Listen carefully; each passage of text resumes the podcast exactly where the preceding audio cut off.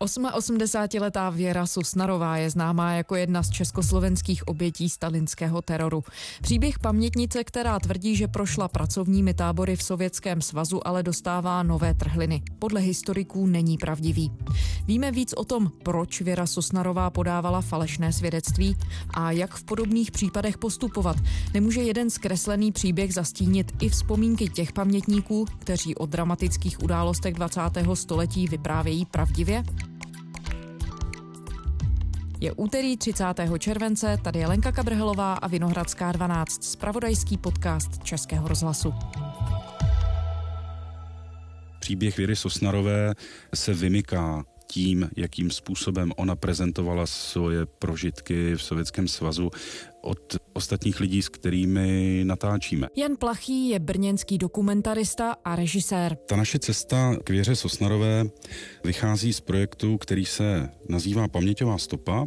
Znáte příběhy dříve narozených kolem jdoucích, vašich sousedů? Jejich paměť je kniha, ze které bychom měli číst.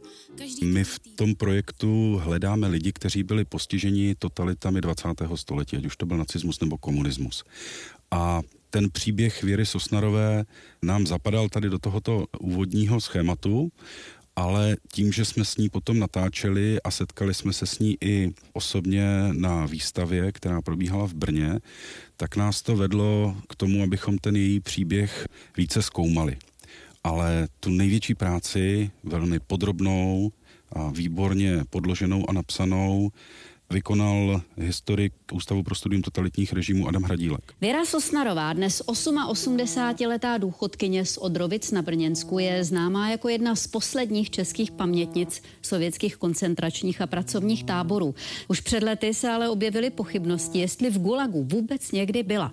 S dosti citlivým odhalením přišel historik Adam Hradílek ve studii Neskutečný příběh Věry Sosnarové. Autor v ní nespochybňuje, že dnes 88-letá žena byla obětí tehdy tehdejších režimů a že jako 15-letá se jistě do tehdejšího Sovětského svazu nedostala dobrovolně. Ale její životní osudy se odehrály o dost jinak, než ličí ona sama nebo v knize Jiřího Světozára Kupky Krvavé jahody. Toto je dokument, který popisuje celé její pracovní zařazení od eh, konce 40. let až do toho roku 64. Z těch dokladů, které se nám podařilo nalézt, je jasné, že nebyla vězeňkní Gulagu. Připomeň mi tedy příběh paní Sosnarové. Věra Sosnarová, když začala druhá světová válka, žila v Brně se svojí matkou a sestrou, bylo jí 9 let. Jakým způsobem žila, popisuje úplně přesně Adam Hradílek v své práci popisuje v ní anabázi otce Věry Sosnarové Josefa Šímy, jakým způsobem byl v legiích, včetně jeho zběhnutí, jakým způsobem se seznámil s matkou, jejich cestu do Československa, soudní dokumenty o rozpadu rodiny, potom trestní záznamy Libov Melkych, která v Československu přijala jméno Ludmila Šímová, tedy matka Věry Sosnarové. Podle té dokumentace byla osmkrát odsouzená do vězení za podvody, krádeže, prostituci a byla vězněná v brněnské věznici na Cejlu. Adam Hradílek popisuje i trestnou činnost sestry Tamary, včetně toho období okupace. Jakým způsobem vypráví ten svůj příběh a jak a kdy se dostala do Sovětského svazu, což je ta ústřední linka jejího příběhu? To, jakým způsobem se Věra Sosnarová dostala do Sovětského svazu, je vlastně neznámé, protože ona vypráví svoji verzi příběhu a nedá se vlastně dnes už dohledat a potvrdit, jestli to tak skutečně bylo.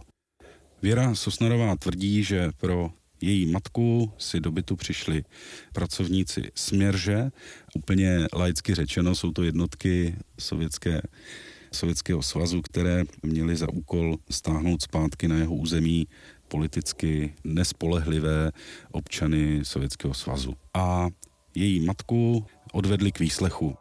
Ráno se dveře otevřely a oni už byli u nás.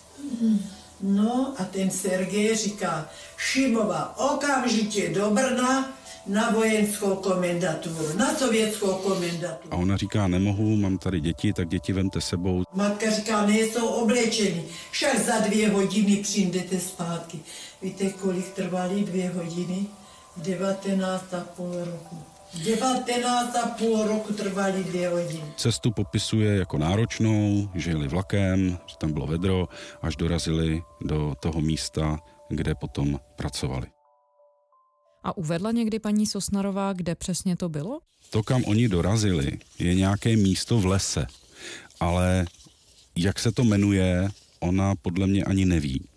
Paní Sosnarová tvrdí, že pracovala v lese, na rybářské lodi, že pracovala v továrně, že podmínky byly velmi tvrdé, že docházelo k sexuálnímu násilí, k nedostatku jídla a v podstatě neuvádí žádnou konkrétní událost v nějakém konkrétním čase, pouze si pamatuje několik jmen lidí, se kterými se tam setkala. Jak se ten příběh tedy odvíjel, jak a kdy se dostala ze Sovětského svazu zpět do Československa? Do Československa se dostala, pokud se nemýlím, v roce 1964. Adam píše, že 15. srpna 63 byl ministerstvem vnitra Československé republiky vydán souhlas k přesídlení sester do Československa k tetě Ludmile Šímové, žijící v Brně. Přes uvedený souhlas však zůstali ještě další rok v Sovětském svazu a v jeho průběhu Sosnarová dočkala dalšího kariérního postupu. Takže 1. září 64 zamířili na osmidenní cestu vlakem přes Moskvu do Československa. Hranici překročili 9. září v Čopu a v jednotném zemědělském družstvu v Podíjí je vřele přivítali. Vy jste byl u toho, kdy se tedy příběh paní Sosnarové zhroutil. Vy jste paní Sosnarovou s těmi důkazy Adama Hradilka konfrontoval. Jak na ně reagovala? Tak vzhledem k tomu, že Adam Hradílek je člověk, který pracuje s ověřenými zdroji, ať už je to Vojenský ústřední archiv, Moravský zemský archiv, archiv města Brna nebo Národní archiv, on dokonce byl i v záznamech farního úřadu v Brně Zábrdovicích. Takže já, když jsem šel za paní Sosnarovou, tak jsem byl přesvědčen o tom a jsem stále, že to, co jsem měl v rukou od Adama Hradílka, je pravda. Proto jsem se mohl paní Sosnarové ptát na konkrétní věci.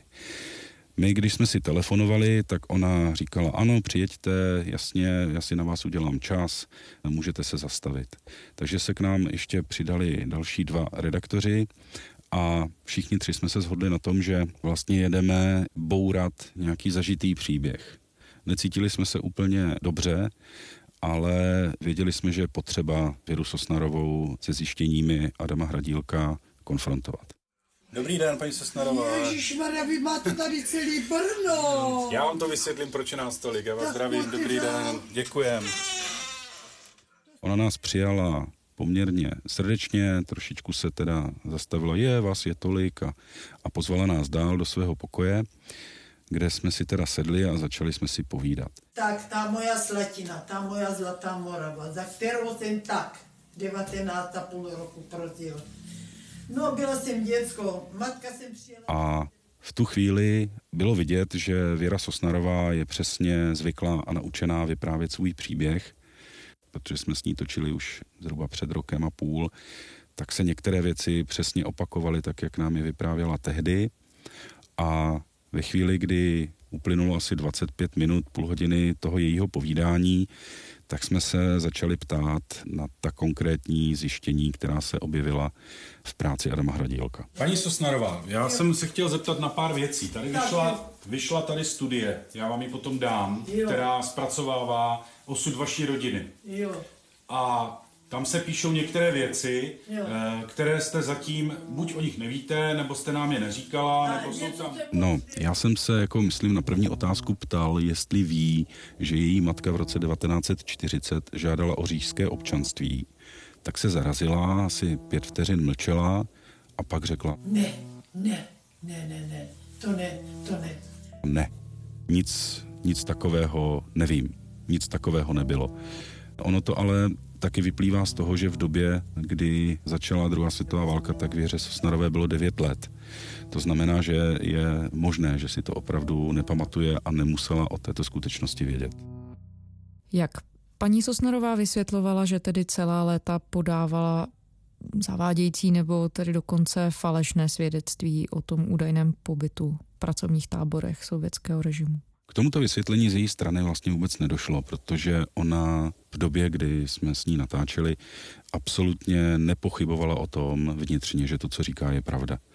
Velmi zaražená při těch našich otázkách na konkrétní věci v práci Adama Hradílka je odmítala, kroutila hlavou, říkala ne, ne, ne. Vy jste říkal, že jste s paní Sosnarovou natáčel poprvé asi před rokem a půl. Ten její příběh je na veřejnosti známý od roku 2002, kdy požádala o očkodné, které tehdy dával český stát obětem sovětských represí. Kdy se poprvé objevily pochybnosti o tom, jestli se ty všechny věci se běhly tak, jak je paní Sosnarová celé roky líčila? Ty pochybnosti se objevily poprvé v roce 2008, kdy je napsal Adam Drda na stránkách týden.cz. Já jsem slyšel tu výpověď a ta výpověď mi nepřipadala věrohodná. Prostě tam je strašná koncentrace historek, které samozřejmě nelze vyloučit, že se teoreticky stát někde mohly, ale e, neodpovídají tomu, co běžně líčí lidé věznění v Gulagu v takové míře a v takové koncentraci. Když nesplníme plán, tak budeme potrestán buď to, buď to dají arzen do žrádla, do jídla, nebo do něčeho potráví, a nebo to večer naženou do lesa, tam to postřílejí a tam to zakopou. A jako jed? Jakože je trávili jedem? Jed, ano, jed, arzen dávali do vodky. A následně eh, se asi o rok později k těmto pochybnostem přidal i Vladimír Bystrov, jo, který původně příběh v odborné literatuře uváděl, ale v roce 2009 zmínil, že nenašel nic, co by vyprávění Věry Sosnarové potvrzovalo. A vy, když jste s paní Sosnarovou před rokem a půl mluvil, tak měl jste nějaké podezření, že ten její příběh nemusí být věrohodný? Já jsem se na ten rozhovor připravoval společně s kolegyní, s kterou jsme tam jeli a byli jsme připraveni se ptát na některé věci, ale paní Sosnarová vlastně ten příběh vypráví kontinuálně dvě desetiletí. A to znamená, že ona je velmi přesvědčivá. Ona umí ukázat emoce, umí ukázat slzy a to, co vypráví, je v uvozovkách snadno uvěřitelné. Podařilo se teď historikům nebo vám dopátrat toho, co by mohlo objasňovat chování paní Sosnarové, jestliže tady bereme historická fakta Adama Hradilka jako bernou minci, tak máme nějaké vysvětlení pro to, proč paní Sosnarová celá léta vypráví ten příběh jinak? Je to otázka, protože myslím si, že proč ona vypráví ten příběh tímto způsobem, není otázka na historika. Podle mě je to otázka na psychologa, na člověka, který nějakým způsobem analyzuje a rozebere osobnost Věry Sosnarové. Protože co se jí děje v hlavě, historik ani dokumentarista jakoby neví. Že? Zaznamenáváme její aktuální projev, který ona nějak myslí, ale jak, nejsme odborníci na to, abychom to zjistili. Věra Sosnarová sama v jednom z rozhovorů řekla, že má pouze čtyři třídy, míněno čtyři třídy základní školy. Je schopná všechno zařizovat sama, všechno si organizovat sama, i když třeba podávala tu žádost o očkodnění. To je otázka, protože v roce 2002, kdy se vlastně jakoby objevil ten její příběh, tak končila lhůta u České zprávy sociálního zabezpečení na podání žádosti o to očkodnění.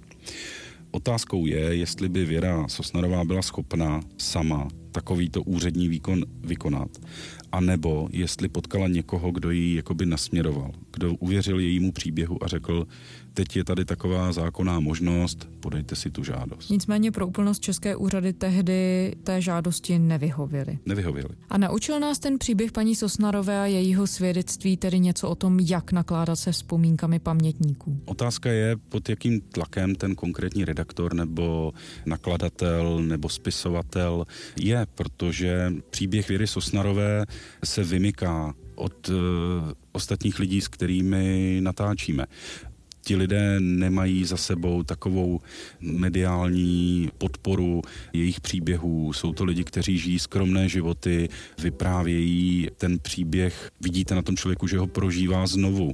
Jo. A pro dokumentaristu je zásadní to, aby měl možnost věci, které jim pamětníci říkají, ověřovat. A proto my v rámci projektu Paměťová stopa spolupracujeme s historiky. A třeba to, co napsal Adam Hradílek jako neskutečný příběh Věry Sosnarové, to je pro dokumentaristu dar, protože vlastně pracuje s profesionálem, který mu předkládá podložené skutečnosti a podložená fakta a on může už v uvozovkách jen toho konkrétního respondenta konfrontovat. Já ještě mám jednu vzpomínku tady na ten rozhovor s Věrou Sosnarovou, kdy vlastně po té, co jsme se jí ptali na to německé občanství, na to, co dělala v Sovětském svazu, jakou práci dělala, tak ona se zarazila a říká, já jsem musela podepsat spoustu a řadu dokumentů, které mi zakazují o tom mluvit. Víte, kolik jsme podepsali papíru? to byste viděli. Otisky prsty, fotit, ostříhli vlasy, barva očí. Že nikdy neprodradíme, že jsme byli v Gulagu a kde jsme pracovali, tak já ještě chci dožít. Oni jsou tady. Já jsem se jí zeptal znovu, požádal jsem ji velmi slušně, protože už docházelo k situaci, kdy začala zrychleně dýchat, zvyšovala hlas, tvrdila nám, že v květnu prodělala infarkt, takže vlastně jsme mluvili o tak citlivých věcech, že nám přišlo důležité ji uklidnit, aby i ona v tu chvíli pochopila, že nejsme někdo, kdo ji bude trestat, ale že jsme pouze dokumentaristé, kteří chtějí ten její příběh zaznamenat. A ona nám odmítla říct, co v těch továrnách v Sovětském svazu dělala. Já jsem ji požádal, až odejdeme třeba za den, za dva, za týden, ať si sedne a to, co ona má strach říct a nám to neřekne, ať to sepíše, zalepí to do obálky, adresuje to některému z historiků jako vlastní vzpomínku, protože ve chvíli, kdyby to neudělala, tak vlastně už nikdy nebude možné ten její prožitek a zážitek si buď přečíst nebo poslechnout a začít ho zkoumat, jestli se to tak opravdu stalo nebo nestalo. Proto mě překvapilo, že zhruba před týdnem Věra Sosnarová vystoupila na DVTV a přiznala, že to nebyla továrna na radiátory a topná tělesa, kde měla pracovat, ale že to byla zbrojní továrna. Vy jste říkal, že ten příběh je velmi výjimečný. Obecně při práci s pamětníky setkal jste se někdy s takhle komplikovaným příběhem? Já si nemyslím, že příběh Věry Sosnarové je z historického hlediska komplikovaný, protože pokud si přečtete práci Adama Hradílka, tak tam je v zásadě vše vysvětleno. Jsou tam popsána místa, kde pracovala. Je tam popsáno, jakým způsobem se vrátila zpět do Československa, co dělala tady v Československu. Já jsem myslela spíš komplikovaný z hlediska toho, v jaké jsme vlastně dnes situaci a co to všechno už obklopuje. Dobře, ale vemte si, že vlastně, kdyby Věra Sosnarová o svém příběhu nemluvila, tak o něm veřejnost vlastně ani neví. Ve chvíli, kdy došlo k možnosti vydat knížku, kterou Jiří Kupka s ní sepsal, tak mohli vystoupit jakoby další skutečnosti, ať už to byl nakladatel Jiří Brauner, který pořádá přednášky s Věrou Sosnarovou, nebo ať už to byl Jiří Kupka, tak vlastně říkají, hele, ale když my ještě uděláme tady přednášku a tady přednášku, tak vlastně je to fajn, protože se bude o tom příběhu mluvit, ta kniha se bude prodávat a bude to nějakým způsobem fungovat. Dobrý podvečer všichni, my vás tady vítám u nás v Městské knihovně v Břeclavi. Dneska máme... Děkuju teda, že můžu mezi námi všemi přivítat paní Věru Sosnarovou,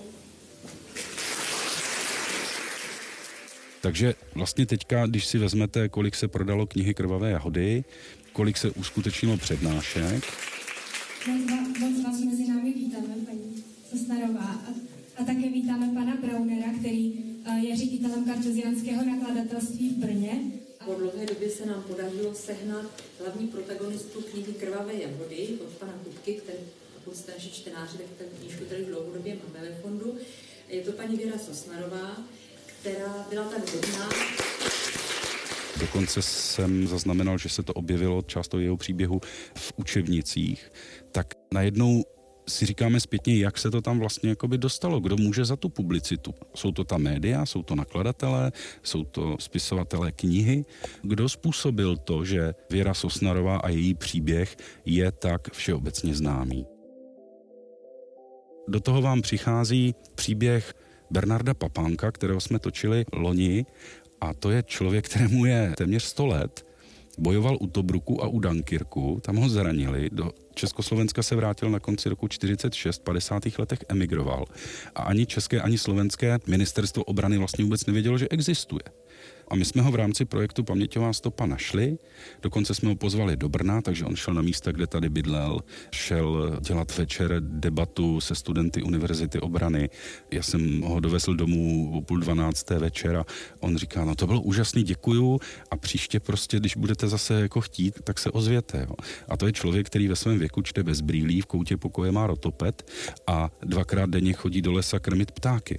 A říká, já tady chodím do lesa, protože tady není moře. V Izraeli jsem chodil k moři. A teď porovnejte vlastně jakoby váhy těch příběhů různých pamětníků a zůstává vám pořád ten těžký úkol zjistit, jestli to, co říkají, je pravda nebo není. Jan Plachý, brněnský dokumentarista a režisér. Pane Plachý, moc krát děkujeme. Děkuji. A to je vše z úterní Vinohradské 12.